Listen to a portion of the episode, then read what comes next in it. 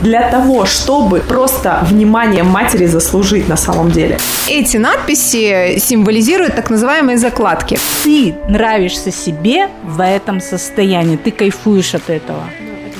Это такие приятные личности. Через поколение внук может стать алкоголиком.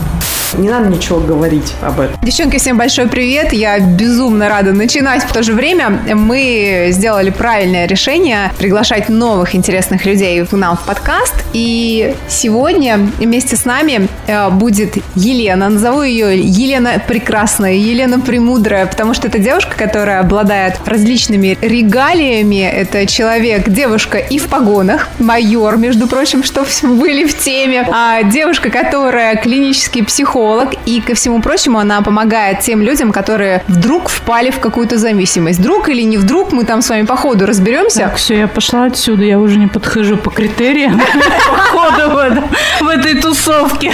Елена Гурнова сегодня с нами будет вести наш подкаст, назовем его, это наше шоу «Шатап Чикен». И хочу поприветствовать всех, всем большущий привет. Да ладно, наконец-то она отдала микрофон. Ты посмотри, как она по нему соскучилась, просто вцепилась и не отдавала. Ура, ура, всем привет! Привет, Лена, очень рады видеть. Что-то новенькое На- у у нас. Да. У нас в гостях такую очаровательную девушку. Спасибо вам большое. И с такой серьезной темой. Предлагаю нам сегодня обсудить тему, которая касается, надеюсь, не каждого, но все-таки близка нам, исходя из того, что кто-то родитель, кто-то попадал в ситуации, подобные с друзьями, кто-то, возможно, сам попадал в такую ситуацию. Тема наркомания в современном обществе. И Елена как раз тот человек, который помогает людям выйти из этой зависимости. Э, Елен, пару слов о твоей деятельности. Значит, смотрите, я работаю в реабилитационном центре для нарко- и алкозависимых. Э, Реп-центр «Дом на Волге» называется. Э, Работаю клиническим психологом. У меня очень много задач э, на самом деле. Ну, не только психологическая помощь, в том числе просто какая-то моральная помощь, поддержка этим людям. Вопрос следующего характера. Идешь по улицам и видишь, что какие-то там надписи, да, с непонятного характера. И я это знаю, и э, нам об этом говорит СМИ, что эти надписи символизируют так называемые закладки. Я делаю вывод из этого всего, что наркотики, они вот рядом руку протяни, и они рядом. В связи с этим люди чаще стали употреблять их, да, спасибо, Ли. Как Я ты думаешь? а, а, статистика есть? Ну, я не, не знаю, честно говоря, про статистику. Вот, Ну, э, не могу сказать вот прям вот такие прям научные эти факты. я это не изучала. Но я могу сказать по нашему реп-центру однозначно люди, употребляющие психоактивные вещества, молодеют. То есть в нашем центре очень много очень молодых людей. Ну, 18, Самые юные, вот с кем? 8 18, э, ну, так как у нас э, для взрослых реабилитационный центр, то, соответственно, самые юные у нас это 18-летние зависимые. Самый старший у нас зависимый, ему, так, сейчас, подождите, 56 лет. Ну, это алкоголик, наверное, не нарко. Нет, к сожалению, это не так.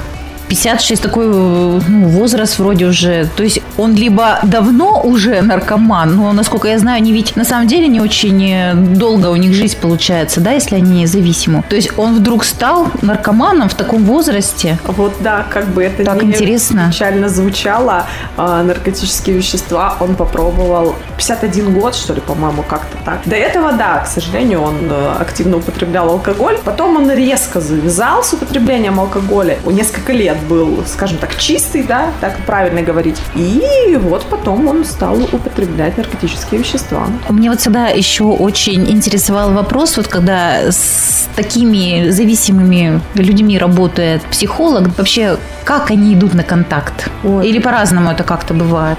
Безусловно, если они появились в реабилитационном центре, конечно, в основном приезжают Это добровольно, да, получается? практически самостоятельно. Ну, вообще, да, это, конечно, добровольная вещь, но понятно, что без влияния и мотивации э, родственников не обходится дело, естественно. И чаще всего, конечно, попадают в репцентр уже в таком достаточно тяжелом состоянии, то есть когда уже, ну, все, делать больше нечего, либо туда, либо, как говорится, в могилу. Других вариантов нет.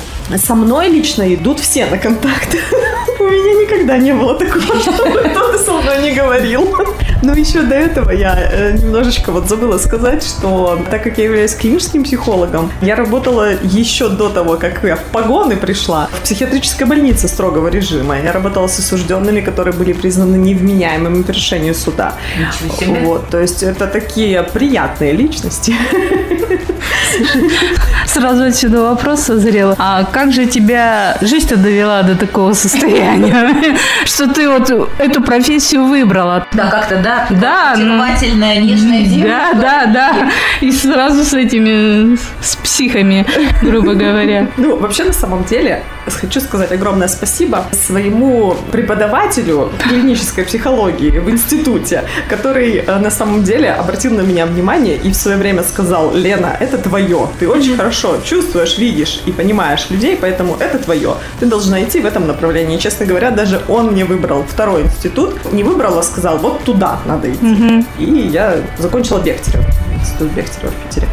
Елена, скажи, пожалуйста, вот ты упомянула про возраст, там, 18 лет, 57 лет, да? А что люди ищут в наркотиках? Они вот настолько разные, ведь а, обычно... Ты задаешь вообще, обсуждаете подобные темы? Ой, ты вот я сразу тебя перебью, конечно, вот этот вопрос. Вообще мы все наркоманы, ну, токсикоманы, кофеманы, едоманы. У нас у всех есть вот это вот маны. Только кто на чем сидит? Зависимость. Да, зависимости. Вот кто на чем, понимаешь? И то, что они сидят уже, так скажем, на тяжелых вот таких средствах, это же жизнь их довела, грубо говоря. А Вот почему? как- А может, не довела их жизнь? Я вот хочу понять. Вот смотри, в юности у меня были тоже возможности употреблять подобные средства. Я думаю, у многих они были. Но вопрос, почему кто-то говорит, нет, я не хочу, я не буду, а кто-то говорит, а давай. Как бы почему-то это происходит?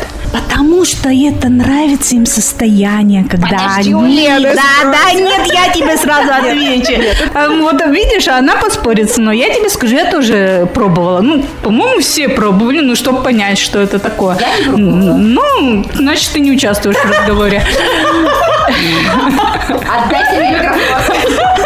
Так вот, некоторые залипают на это состояние, когда они попробовали вот. Ну, ты же курила, тебе тоже нравилось. Не знаю, сейчас ты куришь или нет, не вижу тебя последнее время. Но это же тоже то же самое, да. То же самое, понимаешь? Когда тебе нравится, ты нравишься себе в этом состоянии. Ты кайфуешь от этого. Но это не так. Ну вот я кайфую от кофе, понимаешь? Мне нравится состояние, когда я бью кофе. Я кофеман. Любить кофе это немножко другое, нежели. Ну, это не болезнь, да. Но все равно мы же все немножечко подвержены, наверное, этому. Конечно, мы зависимости все Да. подвержены. Это безусловно. Но Дело просто в том, что когда к нам в центр приходят люди, и я провожу тестирование психологическое на первом этапе, и, безусловно, провожу анкетирование. У меня есть варианты да, ответов, почему вы первый раз попробовали. И очень многие говорят, попробовали от того, чтобы снять чувство безысходности и депрессии. Это первое. А второе, попробовали просто в компании. Не знали, что это такое, даже, и даже не хотели испытывать никаких эйфорических чувств, а просто Как конфетку попробовали, да. Да, просто предложили, они интерес, попробовали, да. да. И, соответственно, ну, а в основном это избавиться от негативного состояния, избавиться от апатичного состояния, избавиться от какого-то, в общем, горя, боли, чтобы заменить эту боль более высоким, э, высокой амплитуды чувством. То есть, когда мы Ну, употребляем перебить, наркотические да, вот вещества, это вот, да, да. это очень высокая амплитуда этих чувств. И, соответственно, надо перебить. Лен, ну вот э, я, конечно, не кофеманка. Куришь? Не, не курю, и не пью. Нет, у меня другой вопрос. Хорошо, вот они попробовали единожды, да, сняли стресс. Дальше, получается, они уже не могут, уже на первом этапе, получается, они не могут не принимать А, дальше. То есть нет. уже у них вырабатывается тяга. Мне все всегда интересно, на каком этапе человек уже не может без этого. То есть ведь не с первого То на раза. каком, На дорогая? самом, на самом деле, да, у всех по-разному, но в большинстве случаев все начинается с малого. Просто кто-то говорит, да я один раз попробую, ничего не будет. Такое тоже бывает. А. Это редкие случаи, не системно. То есть мы должны разделять системное употребление и просто так разовое попробовал. То есть э, некоторые реально могут и героин, простите, попробовать разово и потом больше не употреблять его. Я такие случаи знаю, но они крайне редки. Вот в чем вопрос. И этот человек, чаще всего люди, которые просто единоразово как-то употребляют, они не забивают чувство безысходности, боли. Они, это не те люди. Это те люди, которые, а, что там, как это, вот, вот я сейчас попробую. То есть у них все хорошо в жизни, у них хорошая семья, ну, достаточно. А вот те, которые вот про боль, да, вот они, да, они просто начинают с малого, увеличивают, увеличивают, потом, как говорится, амплитуда все выше. Ну, выше, потом надо знать, чего это употреблять. Да не важно даже, чего. Ты вот говоришь, что люди, находящиеся в депрессии, да, начинают употреблять. Вот люди уже так скажем, больные, да, ведь в стадии заболевания, да, депрессия это ведь заболевание сейчас ну да, ну сейчас считается, про да, состояние вот в этом, это да. диагноз. Очень много сейчас этих людей. И почему тогда на каком-то этапе они не идут к врачу? Они не знают, что такое врач. Им никто об этом не рассказал. То есть Но это- отсутствие ну, информации, должны, да, да? должны понимать, что все-таки это чаще всего дети из ну, не совсем благополучных семей, назовем это так. То есть, ну, даже могут быть благополучные Ну, семьи. Почему вот у меня совка, она вот в- постоянно в депрессии находится в Нет, те, Питере. которые употребляют, я имею в виду. То есть все равно это дети, где были проблемы у родителей. Это все-таки генетически передающийся фактор. Мы об этом тоже не должны забывать. И это тоже является еще и первой причиной на самом деле. Вот, то есть Пусковым крючком, так называемым. ну да, то есть это все-таки предрасположенность, и, соответственно, им передалось это по наследству. И есть еще такое понятие, как внуки алкоголиков. То есть может быть хорошая семья, не употребляющая, но это больше про алкоголь мы будем говорить. А дед, например, был, ну, прям такой алкоголик-алкоголик. И вот, как говорится, через поколение внук может стать алкоголиком. На генном уровне. Ну, вот Да. этого я боялась, да, в семье, кстати, больше всего, да. Елена, скажи, пожалуйста, а мы вот заговорили про семьи, и я думаю, что многие родители задаются таким вопросом, как что сказать своему ребенку такого, чтобы он не захотел пробовать наркотики? О, боже, это вообще очень сложный вопрос на самом деле. Не надо ничего говорить об этом.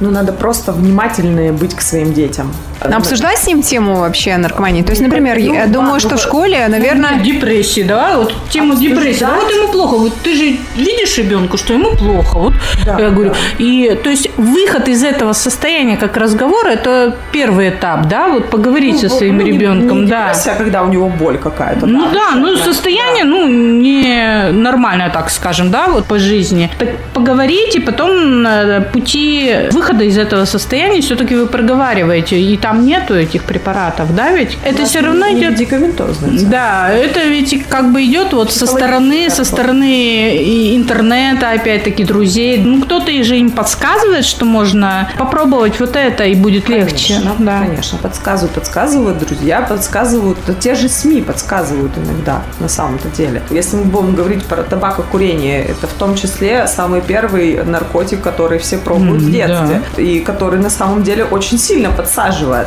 И если психика ребенка не окрепшая, и он попробовал, допустим, сигарету, а у меня есть такие случаи, кто попробовал сигарету, по-моему, в 10 или в 6 лет, вот. И, соответственно, ну, представляете, на неокрепшую вот эту вот психику, а еще плюсом ко всему, если еще это подкрепляется обществом, в котором ты находишься, родителями, например, или еще. У меня были даже случаи, когда мама говорила, значит, ну вот моя дочечка вырастет, ей будет 15 лет, и она будет курить со мной на кухне. Да, есть такие родители, да. И э, девочка выросла, говорит, мама, все, я теперь могу курить с тобой на кухне. Для того, чтобы просто внимание матери заслужить на самом деле. А мама ей говорит, фу, у тебя вонючие сигареты, иди и кури на балконе или в коридоре. Все, у девочки непонимание, как так, меня мама отвергла. И вот эта девочка сейчас лечится у нас в реп-центре, и она уже 20 лет как наркоманка. И та реабилитация, которую она проходит у нас, девятая по счету для нее. То есть они неизлечимы по факту? Это хроническое заболевание. То есть получается, что они постоянно возвращаются одни и те же. Нет? То есть такого, Ну чтобы да, вот полностью... Сегодня, вот сегодня вернулся в реп-центр мальчик, который, когда выходил, он не закончил программу полностью, он ее не прошел. То есть у нас 12-шаговая программа. Если это, ну, о чем-то говорить, не буду сейчас очень глубоко погружаться в это, это можно изучить в интернете. И, соответственно, они как минимум в реп-центре должны пройти три шага, хорошо написать, они их прописывают, чтобы потом идти на ресоциализацию и адаптацию. А он, ну, не закончил. Он на своей гордыне, на том, что я справлюсь, ушел. Сегодня вернулся. А таких, которые вот не вернулись, вот вылечились и Есть приступ- и такие, А, есть конечно, такие, да? конечно, безусловно. И про это тоже нужно говорить. То есть вы должны понимать, что в реп-центре, кроме психологов, есть консультанты. Консультанты – это равные. Что значит равные? Это люди, которые употребляли в свое время вещества и сейчас находятся в стойкой ремиссии. Ну вот э, у нас консультанты, которые э, находятся в ремиссии 7 лет, 10 лет. А они обычно, когда возвращаются, что говорят? Сорвались, не удержались, захотелось. Сегодня Александр мне сказал, ну вот так, Елена Сергеевна. Ну, так вышло. Shut up, chicken!